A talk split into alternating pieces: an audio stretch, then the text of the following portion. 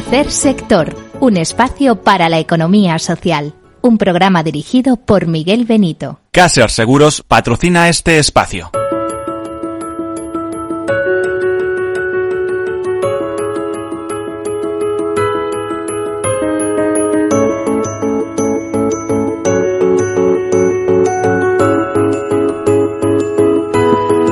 Hola, buenas tardes, bienvenidos, bienvenidos a este programa, a este tercer sector, el programa, ya saben, de las eh, fundaciones, de las asociaciones, de las ONGs. Ya saben que para ser eh, fundación o asociación hay que eh, o sea, para ser ONG hay que ser antes asociación o fundación, pero también hablamos de un tercer eh, sector social, ¿eh? porque hay un tercer sector empresarial muy potente. Em, decirles que tercer sector quiere decir que no es eh, un sector público, es un sector privado, es un sector que genera beneficios, pero esos beneficios se reinvierten en el fin fundacional para que fueron constituidas las entidades es economía de personas para las personas. Y además, eh, esas entidades fueron constituidas con unos fines muy claros, basados en la acción social, en la cooperación internacional, en la defensa del medio ambiente, en la lucha contra el hambre, en la educación, etcétera, etcétera. Imaginen que, por ejemplo, pues un grupo de padres eh, se juntan porque sus hijos están afectados por una determinada enfermedad rara y crean una fundación pues para conseguir medios con los cuales eh, financiar la investigación de determinadas eh, líneas ¿no? Eh, de actividad. Bueno, pues todo eso es eh, tercer sector, la solidaridad mercantilmente organizada, es un sector muy potente, 10% del Producto Interior Bruto español, le van a parecer una cifra exorbitada, pero no lo es, si tienen en cuenta que estamos hablando de cooperativas, de mutuas, de mutualidades. solo las mutualidades gestionan en nuestro país más de 52 mil millones de euros por cuenta de sus socios, de sus asociados. Además, eh, hay fundaciones que son cabeceras de grandes grupos empresariales, desde Fundación ANCE a, la Fundación Mafre, eh, propietaria de Mafre o Fundación eh, del Corte Inglés. Eh, es decir, em, hay mucho respeto alrededor de esto. Y además, para comprobarlo, una de las noticias que traemos hoy enlaza con todo esto. Les comento. Bueno, pues hasta mañana el, el CIRIEC está celebrando eh, su eh, trigésimo tercer Congreso Internacional, CIRIEZ, que es el Centro Internacional de Investigación e Información sobre la Economía Pública, Social y Cooperativa. Eh, convierte a Valencia esta mañana, ya les digo, hoy también se están desarrollando las jornadas en capital mundial de la economía social, pública y cooperativa. Más de 1.200 personas eh, participan en la jornada inaugural que ha acogido el Palau de las Arts Reina Sofía y en las que el premio Nobel eh, de Economía 2008 Paul Krugman ha sido protagonista principal.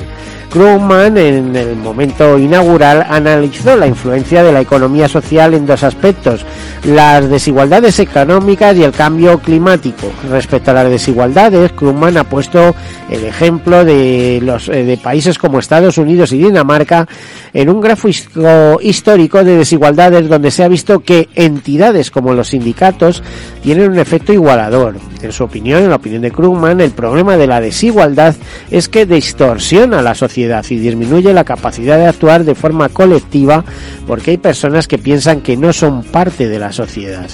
Eh, sobre cambio climático, Krugman dice que si no eres consciente de lo que supone el cambio climático es que no estás en el mundo. Nos enfrentamos a una crisis hídrica extraordinaria, no podemos escapar de las emisiones de CO2. Se trata de un problema de dimensiones amplísimas y debe abordarse en el ámbito internacional y por ello, en última instancia, van a ser las administraciones las que tengan que tomar las medidas clave, pero la economía social y las cooperativas deben formar parte del puzzle que solucione el problema. Además, Krugman, respecto a la pandemia, dice su resolución ha precisado oh, la gestión pública, pero también ha habido que eh, tomar decisiones individuales eh, que en algunos casos se han visto condicionadas por los mensajes políticos. Por ejemplo, afirmaba el Nobel, en Estados Unidos la tasa de vacunación ha sido menor que en, en las zonas con mayor porcentaje de republicanos y al revés. No hay una sanidad universal y sucede que, aunque existen programas de ayuda, a menudo no se usan porque no hay suficiente información pública. Para Krugman hay demasiadas crisis, la inflación, la guerra de Ucrania, la crisis alimentaria la energética. Pero las crisis pasarán, seguramente Europa pueda controlarlas, pero en las crisis más graves, las desigualdades extremas y los daños al medio ambiente serán las organizaciones del tercer sector las que puedan marcar la diferencia. Y eso es verdad, eso lo decía Juan Antonio Pedreño cuando que es presidente de CEPES, de la Confederación Española de Empresas de Economía Social. No estamos hablando de cualquier cosa, más de 40.000 empresas, 2 millones de trabajadores. Además, recordamos que Juan Antonio Pedreño, al cual hemos entrevistado en este programa en alguna ocasión, alguna ocasión no es solo presidente de CEPES, sino también de Social Economy Europe, eh, es decir, de la Organización Europea de Entidades de, Empresas de Economía Social, que agrupa ya 14 millones de trabajadores en toda Europa y que crece mm, de, manera exponencial. ¿eh? Por ejemplo, eh, Pedreño manifestaba en el, marco de este de CIRIEC que eh, se, en, el marco de la Agencia 2030 se está apostando por, por el modelo de economía social y que aunque ahora hay 14 millones de empleos en Europa ligados a la economía social, el objetivo es superar los 20 millones y Al Hernandau ha puesto en manifiesto la necesidad de un modelo más, justo que fomente la libertad eh, tras este actual en el cual la, el 70% de la riqueza está en manos del 10% de las personas más ricas. Bueno, en definitiva, el Centro Internacional de Investigación e Información sobre la Economía Pública, Social y Cooperativa que en su 33 Congreso, como decíamos, que se celebra hasta mañana en Valencia, pues le recuerdo que es una organización científica internacional no gubernamental fundada en 1947 que tiene como objetivos asegurar y promover la recopilación de información, la investigación científica y la publicación de obras relativas a los sectores y actividades económicas orientados al servicio de interés general y colectivo. Su sede está en Lieja, Bélgica, desde 1947 57 y cuenta con una amplia red de secciones nacionales y miembros institucionales colectivos en 23 eh, países. Bueno, el caso de Cirque España se constituyó en 1986, su sede se encuentra en la Facultad de Economía de la Universidad de Valencia y forman parte de su consejo de dirección destacados académicos especializados en temas de economía social. Ahí lo dejamos porque podríamos hablar ampliamente de CIRIEC. Eh, más notas, eh, decirles que, por ejemplo, em, en una próxima rueda de prensa que ha convocado Manos Unidas, eh, nos dice que la pandemia ocultó y agravó la desigualdad y la pobreza en 2021. Em, Manos Unidas convoca esta, a los medios de comunicación para hablarles de de los esfuerzos que se van a llevar a cabo para paliar los impactos económicos y sanitarios de la pandemia en las comunidades más empobrecidas del sur. Eh, o sea, pues estamos hablando de África y Asia, como es lógica. En 2021, Manos Unidas apoyó directamente a más de un millón y medio de personas en 51 países de África, Asia y América a través de 474 nuevos proyectos aprobados por un importe de 33.449 33 eh, perdón millones de euros 33.000 33 millones 449.399 euros. Nos dan hasta la cifra exacta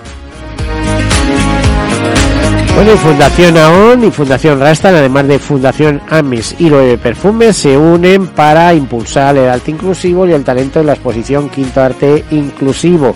Se dejó ahí la nota, decirles que este año además incorpora este proyecto de talento y diversidad el grupo Manihei. En su quinta edición se incluyen las disciplinas de fotografía, dibujo y vídeo. La exposición está compuesta por 20 obras de 15 artistas y se puede visitar esta muestra del 9 de junio hasta el 5 de julio en la Galería Blanca Soto. También decirles que la Sociedad Española de Cardiología, ya saben la gran conexión que existe con la Fundación Española del Corazón, eh, nos comenta que uno de cada ocho personas de 75 más años padece alguna valvulopatía moderada. La Asociación de Cardiología además va a celebrar eh, eh, o ha venido celebrando eh, en Alicante su congreso anual. La prevalencia de la enfermedad valvular aumenta con la edad y en concreto la estenosis aórtica degenerativa es la enfermedad valvular que con mayor frecuencia requiere tratamiento quirúrgico o trascatéter en Europa. El principal eh, beneficio del intervencionismo valvular radica en su naturaleza mínimamente invasiva, ya que muchos de estos procedimientos se realizan con anestesia local y sedación, permitiendo una alta precoz y una recuperación más rápida de los pacientes. Además dice que el intervencionismo valvular estructural ha aumentado de forma exponencial en los últimos años. Por otro lado, el cierre transcatéter de la orejuela izquierda en la estrategia terapéutica más que más se ha desarrollado en el campo del intervencionismo estructural no valvular en los últimos tiempos. Bueno, son noticias incluso un poco técnicos, pero eh, es importante que la Sociedad Española de Cardiología y Fundación Española del Corazón nos alerte sobre los problemas de corazón y que estemos atentos a eh, bueno a los cuidados eh, previos, no no cuando ocurren los problemas, eh, que es cuando empezamos a cuidarnos, cuando adquirimos conciencia de, cómo está el asunto. Y una última nota, habría muchísimas que contarles, es el momento de las ONG, desde luego, pero esta mm, es especialmente sensible porque si no la contamos en este programa, ¿dónde la cuenten? Yo ya les confieso que soy miembro de Survival, ¿eh? es una organización para la defensa de los pueblos salvajes, y cosas como estas me llegan al alma, ¿no? Miles de maséis huyen tras la brutal represión policial por manifestarse para no ser expulsados de sus tierras por la caza de trofeos y la conservación de la naturaleza.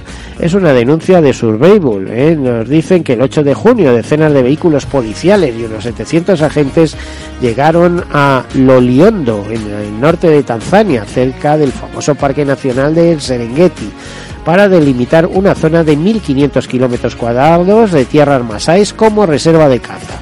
El 10 de junio los agentes dispararon contra los masáis que protestaban por los intentos eh, de no ser expulsados y al menos 18 hombres y 13 mujeres sufrieron heridas de bala y 13 eh, resultaron además heridos con machetes. Eh, vídeos y fotos constatan el ataque atroz indiscriminado que además, pues ya les digo, porque se produce, porque se pretende crear una eh, una reserva de caza eh, para, claro, lógicamente eh, por intereses. Eh, mm, digamos que esta es la última ola de violencia vivida en un episodio dentro de un largo intento de las autoridades tanzanas por expulsar a las masáis de sus tierras de Loliondo para dejar vía libre al turismo de safari y a la caza de trofeos. Eh, al parecer será la empresa Oterlo Business Company, con sede en Emirates Árabes Unidos, la que organice las excursiones de caza para la familia real del país y sus invitados, es la que controlará la caza comercial de la zona. Entonces, bueno, pues la gente que ha vivido allí toda su vida tiene que ser expulsada y pierde la propiedad mmm, que no sabían ni siquiera que, que, tiene que estar registrada, ¿no? Así que esto es un follón y esto ocurre con los mejores guardianes de la diversidad, de la biodiversidad, que son los pueblos indígenas que viven en esos terrenos que ahora queremos convertir en reservas, pero así no, no se trata de reservar y expulsarlos, se trata de integrarlos en esa protección central. Bueno, pues todo esto les hemos contado en cuanto a noticias. Tenemos una conexión para que nos cuenten en directo otra noticia. Eh, tenemos al teléfono a, Mariló, la responsable de... Mm, a Mariló Valle, responsable eh, de eh, Viaje hacia la Vida, que es una línea de actuación de la ONG de Tierra de Hombres. Eh, Mariló, buenos días, eh, o buen mediodía, buenas tardes ya a estas horas. Bueno, buenos días, Miguel. Muchas gracias. Vale, cuéntanos un poquito. Eh, sé que estáis eh, preparado algo para el viernes muy especial, porque como casi todas las ONGs eh, hay problemas de financiación y necesitamos recaudar para llevar adelante los fines a los que estáis comprometidos. Bueno, en primer lugar, ¿qué es Tierra de Hombres y qué, qué hacéis a través de esta línea de actuación de viaje hacia la vida? Bueno, Tierra de Hombres es una fundación que lleva ya más de 27 años en España eh, y trabajamos pues por la infancia más desfavorecida en todo el mundo. Eh, Viaje hacia la vida está dentro de, lo que es el Departamento de Atenciones Médicas Especializadas de AME y es un programa por el que nos traemos a niños de varios países de África a ser operados en España eh, de operaciones que realmente sin nosotros pues no podrían realizarse porque son eh, que, morirían, he dicho de otra manera, ¿no? Exactamente, exactamente. Salvamos la vida de estos niños, efectivamente. La salvamos nosotros y una gran cadena de generosidad y solidaridad que hay alrededor de la fundación y en la que participan pues muchísimas personas, porque participan voluntarios de Aviación Sin Fronteras que acompañan a los niños hasta que llegan a España, desde sus países de origen, eh, familias de acogida que los eh, quieren y acogen y cuidan eh, como si fueran hijos propios durante su estancia y, son niños que, que casi no echan ni menos a, sus padres porque les cuidan tanto que, que la verdad que son pequeños y luego regresan a sus a sus países de origen junto con sus familias pues habiendo vivido este viaje eh, que los salva, efectivamente. dos preguntas más rápidas porque tenemos hoy otros temas también de mucho interés. Em, eh, en estos momentos eh, tenéis niños acogiendo en el hospital, en vuelo. Creo que tenéis un auténtico follón, ¿no? Bueno, tenemos muchos, sí, porque hemos tenido un poquito de parón por la pandemia, obviamente. Entonces ahora estamos aquí con, con un poquito de, de caos. Ahora mismo está eh, de camino uno desde Mauritania, tenemos otro que no sabemos si será intervenido hoy o no en Córdoba, buscamos familias de acogida en Córdoba porque tienen que venir varios, en Galicia hay otros dos niños, bueno, tenemos bastante movimiento, en Málaga otros tres, hay movimiento, hay movimiento. Bueno, y ahora vamos al capítulo de ingresos, eh, que decía, como todas las ONGs, esto no se hace gracias y se hace en base a muchísima solidaridad que la hay, pero también hay que pagar facturas. Entonces, mm, habéis organizado algo un poco especial. A ver si eres capaz de contármelo en dos minutos. Bueno, pues sí, hemos organizado esta vez eh, junto a a la Orden de Caballería del Santo Sepulcro. Nos hemos unido porque ellos también trabajan con infancia desfavorecida en un proyecto que tienen en Belén para niños discapacitados. Y nos hemos unido en esta ocasión eh, organizando una fiesta, cata, subasta solidaria el día 17, eh, viernes, a las 8 de la tarde en la Casa do Brasil. Tenemos cuatro bodegas que han colaborado generosamente con, con nosotros eh, pues Martelo, Oliveros, Bodega Natura y Castillo de Aresal. Eh, y bueno, pues yo creo que eh, habrá un eh, habrá una subasta de arte con obras de varios pintores eh, muy conocidos, pues como son Cobate YH, Teresa Millán, Franz mm, Bobadilla, en fin, que, que, va a ser una oportunidad para todos. Todavía quedan eh, localidades. Por cierto, ¿dónde se va a hacer esto? En la Casa do Brasil. en los jardines de la Casa do Brasil. a las eh, 20 horas. ¿Y cómo habéis conseguido la colaboración de la Casa do Brasil? Bueno, pues porque también colaboran generosamente con nosotros y han donado su espacio para esta ocasión. Ya sabes, Miguel, que nosotros todo lo que hacemos es gracias a la generosidad de todas las personas que, nos rodean, que son muchas. Ahí lo dejamos porque vamos a hablar después también si es posible. No sé si será posible, pero si es posible hablaremos también con la Orden de Caballería del Santo Sepulcro, que es una organización que ha estado con nosotros en diversas ocasiones. Eh, muchísimas gracias, Mariló Valle. un email si alguien quiere colaborar a, a ame arroba tierradehombres.org. Bueno, pues ahí ahí lo dejamos, Mariló Valle. Muchísimas gracias. Eh, Tierra de Hombres. Línea de negocio, línea esta de viaje hacia la vida, iba a decir línea de negocios, que estoy disparado mezclando los seguros con, con, con las ONGs, etcétera, etcétera.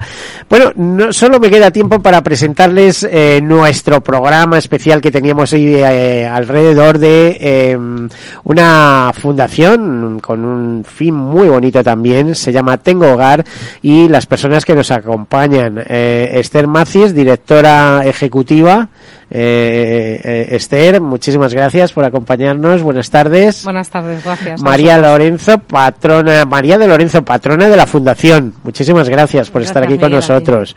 Y Julián Ceballos, patrono también de la Fundación. Muchísimas gracias, ¿no? Muchas gracias. Y nos falta otro patrono socio fundador, ¿no? Que se ha quedado escuchándonos, ¿no? Sí, sí. así. Bueno, les voy a contar una virtualidad, y me queda un minuto, y una pequeña, un pequeño cotilleo respecto esta fundación. Fíjese, nació por el impulso de personas que trabajaban en el mundo del seguro. Solo por ese hecho, para mí es especialmente querida, porque si tenemos un programa tercer sector, es porque alguien del seguro decidió que había que llevar el tercer sector a la radio. Y créanme, no se gana un euro con esto, ¿eh? Es todo eh, difundir, y disfrutar. Ahora tiene un retorno emocional precioso.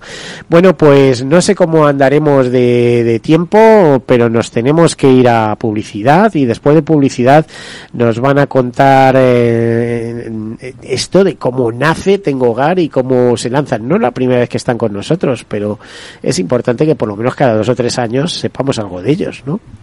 Bueno, nos, eh, aquí lo dejamos, enseguida volvemos hasta ahora.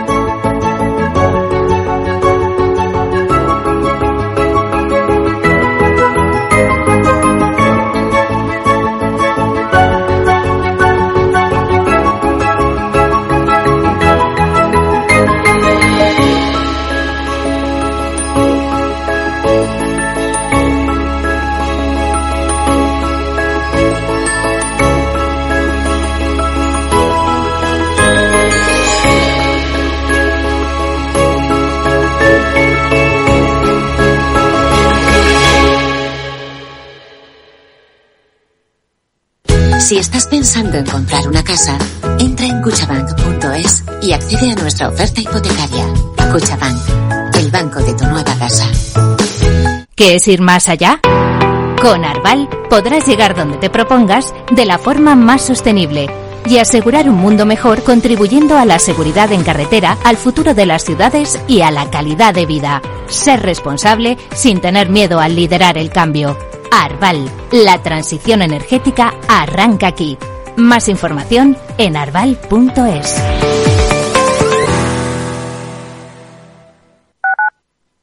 Capital Radio Madrid, 103.2. Nueva frecuencia, nuevo sonido. Disfruta de la mejor cocina gallega en Montes de Galicia. Todo un clásico moderno en el barrio de Salamanca. Disfruta de la variada dieta atlántica, de las mejores carnes y pescados tratados con respeto y transparencia y regados con una de las mejores bodegas de la zona. En grupo, en familia o en pareja, Montes de Galicia te ofrece el espacio perfecto en cada ocasión. Muy buenas, mi nombre es Sergio Fernández y estoy aquí para invitarte al primer programa de criptomonedas de la radio española. ¿Quieres saber qué es un Bitcoin? ¿Qué es esto de Cardano, Solana, Ethereum? Todo esto te lo vamos a contar en Cripto Capital de lunes a jueves de aquí en Capital Radio. Nos gusta que las personas tengan opinión propia. Quienes aquí hablan también expresan su propia opinión. No representan la opinión de Capital Radio.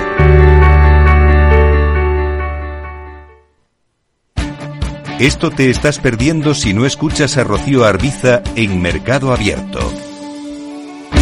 Mario Waits, profesor de ESIC y es consejero del Fondo Monetario Internacional. Llueve sobre mojado, porque antes del conflicto ya el tema de la política monetaria venía muy expansiva lo que llamamos nosotros la fiesta party pachanga en el Banco Mundial, emitir mucho dinero, y ya llevamos mucho tiempo, con lo cual veníamos con una inflación altísima antes del conflicto. Imagínense que a partir de ahora, con la subida de la energía, yo siempre explico a mis alumnos que si hay algo que afecta muchísimo la inflación es el petróleo, ¿no? Porque afecta al transporte y afecta a todos los derivados, ¿no? Fertilizantes, plásticos, pintura.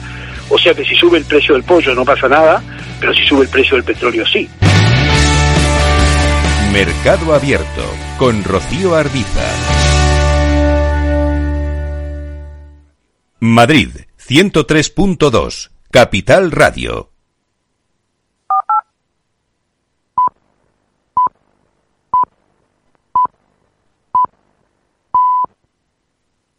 Tercer sector, un espacio para la economía social. Un programa dirigido por Miguel Benito.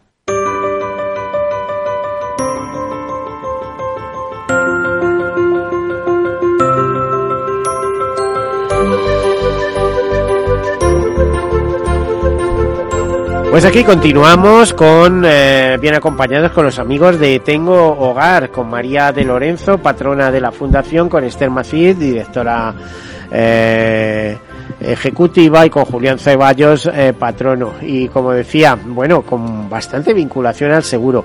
¿Quién de los tres me cuenta qué es Tengo Hogar y cuándo nace? A pues ver, te lo pues, cuento. María de Lorenzo. Eh, muchas gracias por este espacio y voy a resumir en, en, lo que ha sido ocho años ya de trayectoria de la Fundación Tengo Hogar desde que el son año... muchos, ¿eh? porque hay muchas que nacen y mueren eh, en el mismo acto, casi. Y todavía de morir nada. no, al contrario, creciendo. lo veo creciendo, lo veo creciendo, creciendo sí. Adelante, María. Esto se pone en marcha en el 2013, pero solo nos constituimos como fundación en el 2014 y como bien has dicho ha sido fruto de una iniciativa privada eh, en aquella época de tres personas, efectivamente vinculadas al seguro, Jorge Martínez Ramalo, María José González Peón, que es trabajador social, que nos dio muy importante las líneas de, de, cómo tiene que ser la relación con las familias y la parte social, que es un pilar para la fundación, y, y yo. Las tres no nos conocíamos teníamos inquietudes de hacer algo social. Eh, creo que la situación en el 2013 pues era fruto de la crisis que habíamos padecido bastante mal a nivel de familias. Y por azares de la vida nos juntamos y, comenzamos este pequeño proyecto que al principio, por la necesidad social, iba a ser viviendas. Viviendas a una renta solidaria para familias en riesgo de exclusión social. Eso quiere decir que pagan una cantidad pequeña y a medida que se recuperan, pues o salen al mercado libre o eh, o bien eh, pues se quedan ahí el tiempo que necesiten. Lógicamente, a la, con lo largo de los años hemos ido creciendo en el equipo, eh, con Esther, eh, que ahora es nuestra directora ejecutiva, y con varias personas más del área social y también los patronos de, seguros, que eso ha sido un apoyo muy importante para la Fundación.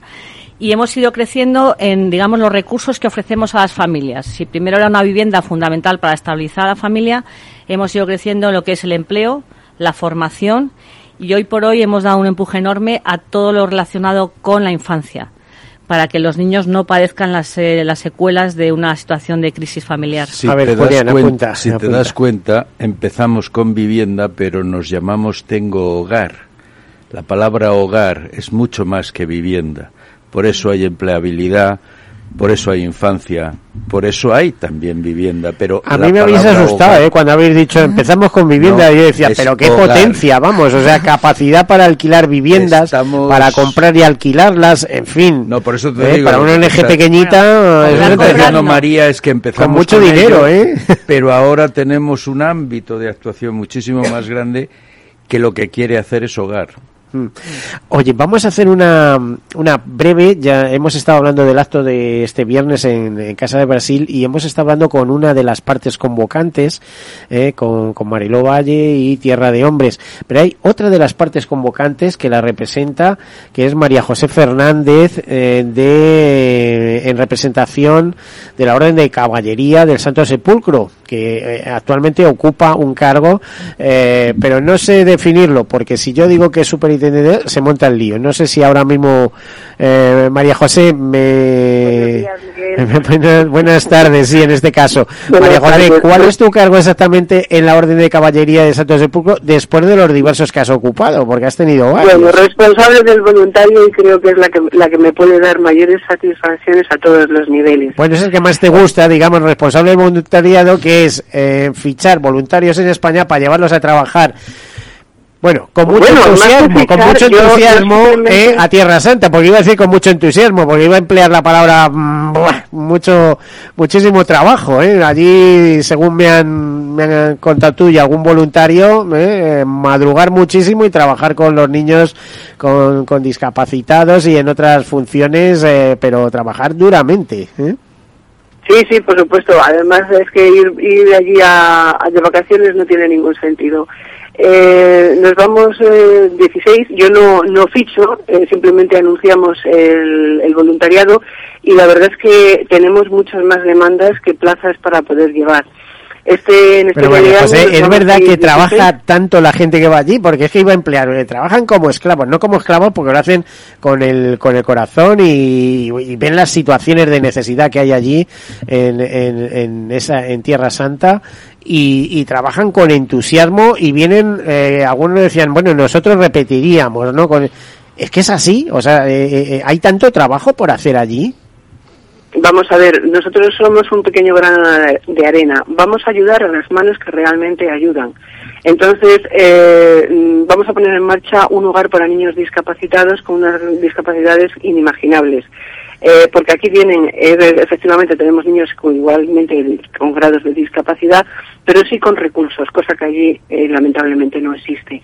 Entonces son monjas o son institutos de vida consagrada las que acogen a estos niños que muchas veces tienen una situación de abandono o incluso de imposibilidad material de ser atendidos, eh, porque las autoridades palestinas a partir de los tres años a un niño con discapacidad le retiran las ayudas por entender que es una carga social.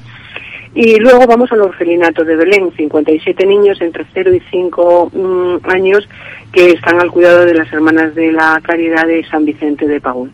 Eh, entonces todo eso implica muchísimo trabajo y muchísimas ganas. Las hermanas están agotadas, hay muy poca mano laboral que las ayude y que las que las sostenga en su labor y claro, cuando llegan los voluntarios, entre las ganas que llevamos nosotros y las necesidades que hay allí, aquello se monta eh, el cirio, ¿no? Y, y sí, es, es muy agotador, pero bueno, son 15 días y la ilusión con la que se va y la alegría con la que se vuelve merece la pena. Bueno, vamos a dejar ahí el tema, te iba a decir, vamos a dejar el tema, ya tendrás tu programa, María José. Eh, vale. Céntranos ahora mismo eh, la coparticipación en el evento del el viernes exactamente por qué entráis sí. ahí y qué es lo que pues mira hemos unido hemos unido esfuerzos eh, tierra de hombres porque ambos y la orden del Santo Sepulcro porque ambos estamos en un proyecto de, de protección a la infancia es el único elemento común que nos ha vinculado para esta ocasión eh, en la Casa de Brasil eh, la, la, obtuvimos a través de, de, gente de la Orden, era un lugar magnífico en los jardines, va a ser en los jardines. Luego hemos eh, contribuido a que tanto la gente generosísima de Tierra de Hombres como las de la Santo Sepulcro aporten una cantidad de regalos impresionantes. Ha colaborado Mafre, ha colaborado eh, la, la, cadena de hoteles Alhambra Palas, la cadena de hoteles Monte. O sea, en el sorteo van eh, noches de, de, fin de semana en diferentes hoteles por toda la costa española. Mm, también hemos conseguido... A ver, aquí hay un ONG con nosotros, como sabes, Tengo Hogar, que está tomando nota de todo porque también están en el ámbito asegurador y con que les dejen eh, eh, la Casa de Brasil organizan un, un, tinglado, aunque solo sea para gente del seguro y asegurados que quieran acercarse por allí, que vamos, eh, bueno, pues les hagan la cuenta de resultados. Les invitamos a que vayan a nuestro María, evento, eh, mano. María José, te quiere hablar María de Lorenzo, patrona de la Fundación, que te, te, te va a decir algo. María José, encantada de saludarte. Oh, igualmente, igualmente, Mira, me hace mucha ilusión eh, esta, esta intervención tuya porque yo eh, me puse en marcha con Fundación Tengo Hogar justo antes, eh, después de residir en Jerusalén durante cinco años. Anda. Entonces, eh, conozco muy bien aquello, conozco a las hermanas La Caridad de Belén, hemos hecho mucho voluntariado y cuando regreso a Madrid en el 2010 y me encuentro cómo está la situación, qué ha pasado con las familias, pues no pude menos que, que pues que hacer algo, no sabía qué hacer y, y ojalá que, por eso quería decirte que todos estos voluntarios que llevas, eh, pues de esa experiencia se comprometan en Madrid, participen bien con vosotros, con quien sea, pero que sea un fruto de motivación para, para seguir ayudando. Entonces me encanta escucharte porque es como si lo viese todo aquello, según te cuento. claro. Bueno, sí, te pues- entiendo. No, por supuesto, mira, son gente muy joven, gente universitaria eh, o, posgraduados eh, o poslicenciados que realmente tienen unas inquietudes espirituales y solidarias de una altísima calidad. El hecho de querer ir a Tierra Santa, además de prestar un voluntariado, ya dice pues mucho de ellos. Y la orden, para la orden es un orgullo y verdaderamente es un motivo de alegría el, encontrar que gente deja 15 días de sus vacaciones o 15 días de su trabajo para venir a hacer una labor verdaderamente dura, porque si tú conoces aquello, sabes que allí las cosas no son fáciles. Mm. Pues ojalá que a la vuelta podamos colaborar y tengamos algún proyecto voluntariado. Nosotros eh, nos, trabajamos con empresas, con instituciones, con ONGs y, todo todo suma. Así que estamos a tu supuesto, encantada. Sabes que nosotros, al ser orden de caballería del Santo Sepulcro de Jerusalén, eh, tenemos un compromiso con mm. aquella tierra, pero siempre que podamos colaborar y hacer algo positivo por, por tu proyecto, por mi proyecto, por el proyecto de el amor hacia los demás, eh, seguro que tenemos un campo de, de actividad donde poder compartir, claro que sí. Nos, conoceremos a través de Miguel. bueno, eh, sí, un día os voy a convocar aquí a, ambos dos y os vais a conocer y además vais a intercambiar porque todo eh, va al ámbito del hogar. Oye, para concluir, María José, eh, hace un llamamiento para que la gente acuda el viernes, para todas aquellas personas que quieran contribuir a esta Pues yo les invito a que vengan, va a ser una fiesta súper divertida. El CEU nos está ayudando también. ¿Dónde? ¿Cómo tienen que buscarlo? A ver, ¿cómo tienen que buscar esa fiesta y cómo...? Cata, cata de vinos ¿Mm? en Tierra de Hombres, en la página de Tierra de Hombres, o en Santo Sepulcro eh, de Jerusalén, Orden Santo Sepulcro de Jerusalén.org. Vale. Y el fin es captar fondos para, bueno, aparte de lo bien, bueno, captar el fin fondos es divertirse, Miguel, el fin es divertirse, porque de verdad no, hay que, tiene que tener un fondo solidario, si no esto sí, bueno, pero es que, es que pasa una cosa que, gente, Claro, sí, pero ah, también hay que dar. Entonces, lo que vamos a hacer es dar una tarde eh, en donde la solidaridad cobre alegría, cobre diversión, cobre poder participar, cobre, la de se llama todos somos voluntarios. Bueno, vale. Y eso pues es lo que la fiesta quiere. Hasta aquí María José Fernández, eh, responsable de voluntarios de la Orden de Caballería Santo Sepulcro. Muchas gracias por estar aquí con nosotros. Un abrazo, Miguel, un abrazo para todos. Venga, y ahora entramos, Julián. A ver, ¿cuándo te sumas tú? Julián Ceballos, tengo que decir que fue un alto ejecutivo de una gran entidad, de un gran grupo asegurador en España, y es un honor tenerla aquí sentado a nuestro lado, y además que me consta que se remanga y trabaja duro por la eh, por esta ONG, por Tengo Hogar. ¿Cómo te viene todo esto? Bueno, em, llega la jubilación, esto es el júbilo, ¿eh? pero lo que pasa es que después de haber estado trabajando en una empresa suiza 40 años y con el estrés característico de una multinacional aseguradora, pues hombre, de golpe y por nada, pues no podía ser. Entonces empiezo a moverme un poquito, pero entre otras cosas empieza a surgirme una idea de siempre, y es que, hombre, la vida me ha dado mucho a mí. También he puesto yo de mi parte, ¿eh? Pero la vida me ha dado mucho. Entonces, de alguna manera, me gusta estaba en ese momento intentar encontrar algo en donde yo pudiera devolver un poquito a la sociedad lo que la sociedad me dio. Y en ese momento aparece Jorge, antiguo compañero mío de una de las otras empresas donde habíamos trabajado los dos, y me dice, oye, ¿te apetece ser patrono de una fundación pequeña pero con unas ganas de hacer las cosas bien, un interés increíble en solucionar, aunque solo sea a unos pocos, los problemas que las crisis, la crisis y la siguiente. ya sabes el tema de Confucio, ¿no? Que si ayudas a un hombre, ayudas a la humanidad. Exacto. Entonces, bueno, oye, pequeño sí, pero y además ten en cuenta que como tú bien sabes, yo soy pequeño, con lo cual, pues oye, pequeño, fundación pequeña, encajaba todo perfectamente. Y por eso me metí y estoy absolutamente encantado, porque es un grupo de gente eh, dedicada totalmente a, la idea originaria de esta fundación y es que resolverle la vida a gente que cuya vida no es muy fácil. A través de vivienda inicialmente como te ha dicho María pero después empleabilidad después sostenibilidad del concepto familiar y después, por supuesto, cubriendo también las necesidades básicas de la familia y sobre todo en la última época, como ha dicho ella, de la infancia.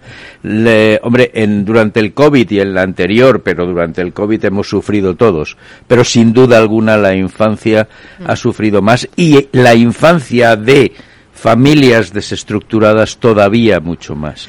Y por eso aparece eh, toda esta eh, iniciativa de esta fundación. Esther Macías, que es eh, la directora ejecutiva de esta ONG, no lleva mucho tiempo en ello, así que me temo que una de tus primeras labores fue poner orden en toda esa solidaridad eh, que queríais prestar, pero además que os requerían continuamente, ¿no? Porque incluso creo que había una especie de selección de candidatos. Eh. Sí, sí, sí, claro. A ver, coméntanos cómo es todo el proceso. Sí, te cuento, Miguel. Bueno, para mí ha sido un gusto y un placer y sigue siendo muy ilusionante trabajar en, en Tengogar. Lo hacemos con, con muchísima ilusión como ha dicho Julián, sí que ayudamos, pero no les resolvemos, nosotros les acompañamos. Aquí los protagonistas son ellos. Si ellos no se ponen las pilas, no va a servir de nada. Nosotros le metemos mucha caña a las familias. Ellos tienen que hacer un itinerario laboral y formativo con nosotros, se diseña conjuntamente y ellos son los que tienen que poner las ganas. Por eso hay esa selección, esa selección que tú comentas. Nosotros no podemos, ojalá tuviéramos eh, recursos para ayudar a todas las familias, pero no es así. Entonces nosotros tenemos que seleccionar, tenemos que optimizar nuestros recursos y tienen que ir dirigidos a aquellas familias que realmente quieren salir adelante y quieren cambiar su situación. ¿Lo habéis conseguido en muchos casos? Muchísimo tenemos un ratio de éxito del 80%. Familias que no eh, vuelven a contactar con nosotros, que han estado. quiere decir que han salido adelante por sus medios y tal. Un empleo relativamente estable, teniendo en cuenta cómo está el mercado laboral, lógicamente, pero claro que sí. Nuestras familias lo primero que hacemos es aquellas que necesitan un reciclaje, pues orientarles hacia una formación que realmente les abra oportunidades de empleo, que les capacite profesionalmente. Tenemos mujeres solas, porque más de, las, más de la mitad de las familias que nosotros eh, recibimos son mujeres solas con hijos a cargo con lo cual el, doble de dificultad en su conciliación familiar. Hay que apoyar a estas mujeres que realmente son luchadoras, apuestan por una formación a la que tienen que invertir cuatro meses, dejar de lado esa economía o esos ingresos precarios limpiando casas para que se formen. Y tenemos gente formada en administrativo, en logística, en sociosanitario y realmente luego, mm, pues hombre, esto le abre las puertas al mercado laboral a día de hoy. Bueno, eh, durante esos meses imagino que vosotros subvencionáis. ¿Y de cuánto ganabas? Bueno, pues eh, te pago los cuatro meses, pero la idea es que tú termines siendo eh, no sé, recepcionista, telefonista, teleoperador, no sé qué, no sé cuántos, ¿no? Claro, ¿Eh? y, salgas adelante. Y nosotros, eh, aquí no todo es gratis. Ellos se tienen que comprometer y dar valor a lo, al itinerario que están haciendo con nosotros. eso te diría de otra manera, Julián también que me está mirando, eso es un trabajazo, ¿no? Sí, sí, sí. sí. sí, sí. Porque a ver, ¿quién me lo cuenta? ¿De qué manera empezáis a decir, bueno, eh, estás seleccionada, vas a contar con nuestro apoyo? ¿eh? Caso de mujer eh, soltera con hijos o, bueno, sola con hijos, eh, no tiene por qué ser soltera, pero bueno, mujer sola con hijos o, ese parado que dice, bueno, yo me doy a la bebida porque es que estoy desesperado de la vida y la familia desestructurada y tal. ¿Cómo a, partir de esa selección decir, venga, mm, ponte las pilas que nosotros te ayudamos a, que te pongas en, pista de despegue? Eh, ¿De qué manera le ayudáis? O sea, económicamente, emocionalmente, ¿cómo va? De todo, porque empieza por un acompañamiento sociolaboral que es realmente conocer bien a la familia, conocer toda su situación, Tú, al final, ten en cuenta que nosotros estamos alrededor de 90 familias ahora mismo. Conocemos perfectamente los trabajadores sociales, que somos tres, conocemos perfectamente cómo se llaman, los hijos que tienen, en qué están formados, cuál ha sido su trayectoria. La cantidad de horas que habréis pasado con ellos. Claro. Claro, claro, de eso se trata, de que realmente tú las familias con las que estás trabajando, con las que estás interviniendo y a las que estás intentando ayudar a que cambien esa situación, las conozcas. Nosotros no somos una bolsa de empleo, nosotros conocemos no, realmente. Tampoco sois una ONG rica, que yo sepa, es eh, pequeñita e- pero con muy buenas intenciones. Eso es, por eso es fundamental conocer realmente a la, a la persona que tienes detrás de la mesa porque sabes realmente sus necesidades, qué nómina tiene, cuando le va mal, cuando le va bien, qué problemas tienen los niños, y al final se va detectando necesidades. Ellos nunca saben lo que nosotros podemos llegar a cubrir en un momento dado. Esto se va destapando a lo largo del acompañamiento. Si yo veo que tiene dificultades, pero me interesa que termine esa formación, le, le cubrimos el transporte para que termine esa formación.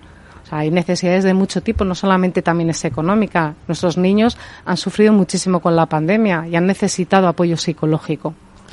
Julián, y el, el, tema de fondos, ¿cómo Nos decías que no somos una ONG rica. No, desde luego, somos una fundación con ocho años de vida, con unas ganas tremendas, pero recursos solo aquellos que somos capaces de conseguir. Pero tenemos tenemos una ayuda que es, in, vamos, no sé cómo expresarlo. Hay más de 50 empresas en este momento que nos están apoyando con todo tipo de ayudas, desde la posibilidad de ayudarnos en la empleabilidad hasta recursos, hasta campañas en sus propios empleados para que los propios empleados de esas Desarrollen un voluntariado o algo un de esto. voluntariado acabamos de tener en una donde bueno me acuerdo bien y con cariño y acabamos de tener una experiencia de voluntariado en Madrid para que empleados de esa empresa estuvieran haciendo una jornada de formación, educación, seguimiento a, a bastantes familias, Esther te puede contar, pero hay hay más de 40 50 empresas que ya te digo, nos ayudan en toda la gama de posibilidades.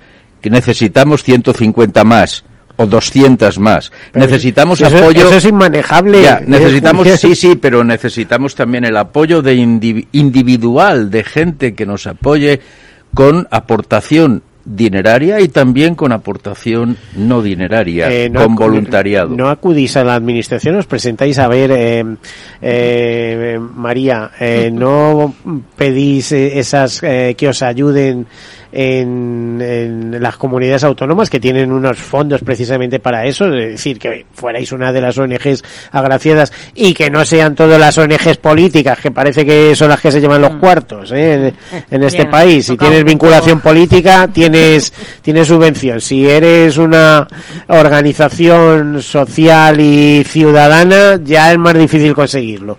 ¿Eh? Mm. Y además, creo que sois una ONG pequeñita, pero con muy buena reputación. Estabas diciendo ayuda. Yo ya te digo que este programa os ayudará todo lo que pueda. ¿eh? Ahora, no, no más que otro, pues es un programa que habla de un sector amplísimo, pero que aquí me tenéis en ese sentido. Lo sabemos y seguiremos.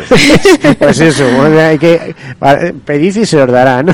se dice, pues eso. María. María. Bien, pues has tocado un tema que, que efectivamente pues es preocupante porque por una parte estamos orgullosos porque hemos nacido con la ayuda de sectores muy variados de la sociedad y 100% privados. A lo largo de este tiempo hemos conseguido que nos ayude el IRPF. eh, nos dan una cantidad, hemos tardado años en conseguirlo, pero al final lo Pero ya tenemos. se ha conseguido, ¿no? Sí. Pero no podemos realmente decir mucho más a nivel de Ayuntamiento ni Comunidad de Madrid eh, porque no es fácil. eh, bueno, necesitas una antigüedad. Es verdad que al principio no la teníamos, ahora ya la tenemos y ahí seguimos peleando. La verdad es que el futuro claramente es trabajar en equipo con la administración pública, porque al final nosotros les hacemos un trabajo muy importante. eh, Hombre, si está sacando gente de, bueno, del paro y de las ayudas sociales, por así decirlo, porque en el momento que consiguen un trabajo en condiciones y demás, pues Mm. abandonan otras cosas, pues, pues sí que es importante. Por cierto, hace poco estuvo por aquí la directora de la campaña mm, eh, la X Solidaria de la, La renta. de la declaración de la renta. Quiero recordar que no les cuesta ningún trabajo, que por favor marquen la casilla 106 ¿eh? y la 105 si quieren que ya de paso que se ayude a la Iglesia Católica, porque Eh, a la agencia tributaria no le va a cobrar un euro más por eso en absoluto y se pueden hacer muchas cosas con esos fondos que Mm. se recogen, ¿no? Que Mm. hablaban de 300 y pico millones de euros que se reparten. Mm. Eh, la, la parte, lo que os llega a vosotros por fondos de esas ayudas de eh, públicas, eh, ¿en cuántos son? Eh, ¿Se puede cuantificar? Proporcionalmente, ¿Eh? vamos. ¿100.000 euros? Estas- ¿50.000? No, no, no, Ojalá. no, no. Ojalá. Nosotros tenemos un presupuesto que no supera los Pequeñito de 300.000, subvención pública es un 5%. Pero tenéis, que ser ambiciosos, ¿eh? Claro, Porque claro. si no, no... Y lo somos, lo somos, Miguel. Sí, sí. es que estoy viendo efectivamente que más que una fundación, una ONG en este caso, que ya para ser fundación alguien ha tenido que poner el dinero, ¿eh? que fundación, yo muchas veces hablo de asociaciones y es porque ni siquiera tienen los medios para llegar a convertirse en fundación. ¿eh? Decir, Pues nosotros lo somos y acreditada por todas las mejores acreditaciones de Acreditado por Fundación fundaciones. Lealtad. Estáis auditados, acreditados. Exacto, o sea, exacto. que el dinero que os donen va exactamente a lo que se dijo que eh, se va a es. donar, ¿no? Bueno, y, y sobre todo, Miguel, que es muy importante, nosotros no aspiramos a ser una gran fundación. Tenemos eh, una vocación de fundación pequeña, pero muy bien gestionada a nivel de transparencia, por supuesto, pero sobre todo lo que tenemos que hacer es un trabajo muy bueno con las familias. Entonces no podemos llegar a ser una fundación eh, que impida que se pierda el contacto personal eh, y, y la, y la cercanía con las familias. No, ni una familia que vaya hablando mal de vosotros, así que lo tenéis que hacer muy bien, ¿no? ¿Eh? ¿Se, ha, se ha dado algún caso, eh, Esther? Bueno, eh, hay familias que evidentemente las das de baja porque no tienen la actitud. Entonces, esas familias eh, puede que no hablen bien de nosotros, pero no hemos tenido ningún caso. Mm. De hecho, las familias que están con nosotros eh, tenemos testimonios muy bonitos. Es un trabajo muy duro, muy duro, pero a la vez muy gratificante. Por eso cada día lo haces con más ilusión. ¿Tú sabes lo que es el desarrollo socioeducativo de unos niños que han vivido crisis, dramas familiares importantes?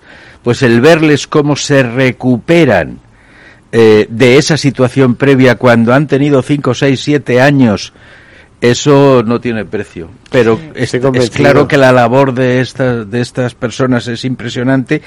Lo que pasa es que también te digo, lo que luego nos devuelven estas familias en cuanto a satisfacción personal, eh, tampoco se puede explicar con palabras. ¿eh? Sí, Ahora, eso, el retorno emocional que le llamamos, ¿no? Exacto. De hecho, bueno, es que, es que no, no toda la vida es dinero. No nos pues no, francamente. Ahora, si pudiera haber eh, más, para nosotros, pues encantados de ello. ¿eh? Más ayudaríamos, sin más sostenibles seríamos y alcanzaríamos a más familias. De todos modos, yo creo que habéis crecido mucho en los últimos dos años, eh, tres años, ¿eh? de dentro de esos años, eh, ocho años que lleváis, ¿no? Eh, Ocho años, hemos crecido en equipo, hemos crecido en número de familias y también ha crecido la lista de espera de familias en, para vivienda y han crecido... Tenemos unos patrones excelentes, pero sin duda alguien- alguna un equipazo gestionando a las familias. Pero bueno, me tenía que echar yo también Claro, un es poquito que iba a de- decir, claro, será- los patronos, eso será oye, al final responsabilidad también son tuya, buenos, ¿no? Pero, pero sin duda alguna el equipo Esther y su equipo es realmente, hay, hay que verlo, hay que verlo para realmente Es todo. reconocer lo, lo bien que lo hacen. Vale, eh, a ver, eh, Esther o María, ¿hacia dónde queréis ir? eh? ¿Dónde os veis dentro de un par de años, por ejemplo? Dos, tres años. Y ahora que estamos en pleno crecimiento, que además está hablando que tercer sector, como cuentan las noticias, eh, bueno, va a pasar de 14 millones de trabajadores en Europa a 20 millones, es el objetivo. Mm. Por cierto, nos queda un minuto, tiene que ser muy rápido. Bueno, hemos hablado de este tema, quizás no lo tengamos tan tan definido, pero sí queremos eh, ampliar el número de familias a las que acogemos, llegar hasta 150 más o menos. Eso implica eh, al menos uno o dos eh, trabajadores sociales más. Y, y lo- y desde luego crecer todo lo que podamos siempre en recursos para ayudar a las familias. Bueno, ahí lo dejamos. privado, Habrá más programas dedicados a esto. Hoy os he tenido que robar un poquito de tiempo por la urgencia del otro tema. Eh, María de Lorenzo, patrona de la Fundación, muchísimas gracias por estar aquí, por acompañarnos. Eh, Julián Ceballos, patrón de la Fundación, muchísimas gracias por aquí. Estás a. Macías, eh, directora ejecutiva, muchísimas gracias, Gracias a por vosotros. acompañarnos. A todos ustedes, feliz semana. Hasta la próxima.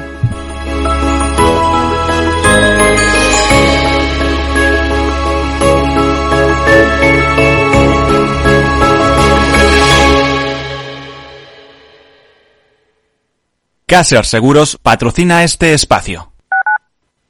Capital Radio Madrid 103.2. Nueva frecuencia, nuevo sonido. Esto te estás perdiendo si no escuchas a Rocío Arbiza en Mercado Abierto.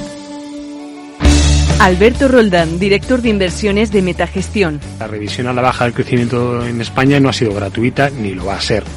Eh, y además es una economía que va a decrecer en términos reales durante un periodo de tiempo muy largo. Y eso va a dañar mucho los, pilares de crecimiento de la economía española. Porque además queremos que no se están tomando ni las mejores decisiones de inversión en un país que, que, sigue teniendo una muy fuerte presión fiscal, con un fuerte déficit público. La deuda sobre PIB en España se va a mantener por encima del 110% en los próximos cinco años. Y no hay nada que remedie eso. Nada va a cambiar. Con estas condicionantes no podemos estar invertidos en bancos.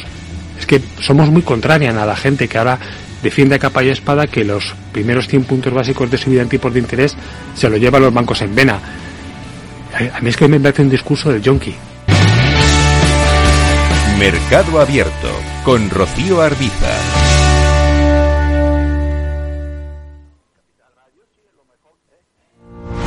Los jueves de 3 a 3 y media en Capital Radio, Gestión del Talento, el escaparate de la formación para el empleo. Expertos formadores, agentes sociales y representantes de la Administración se dan cita en este espacio para impulsar el valor de la formación y el talento. Un espacio de Fundae, la Fundación Estatal de Formación para el Empleo, dirigido por José Joaquín Flechoso.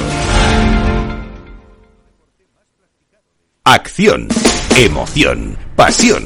Deporte en estado puro todos los días en el balance de la mano de Paco Lloret. Entre las 8 y las ocho y media de la noche, el balance de los deportes en Capital Radio.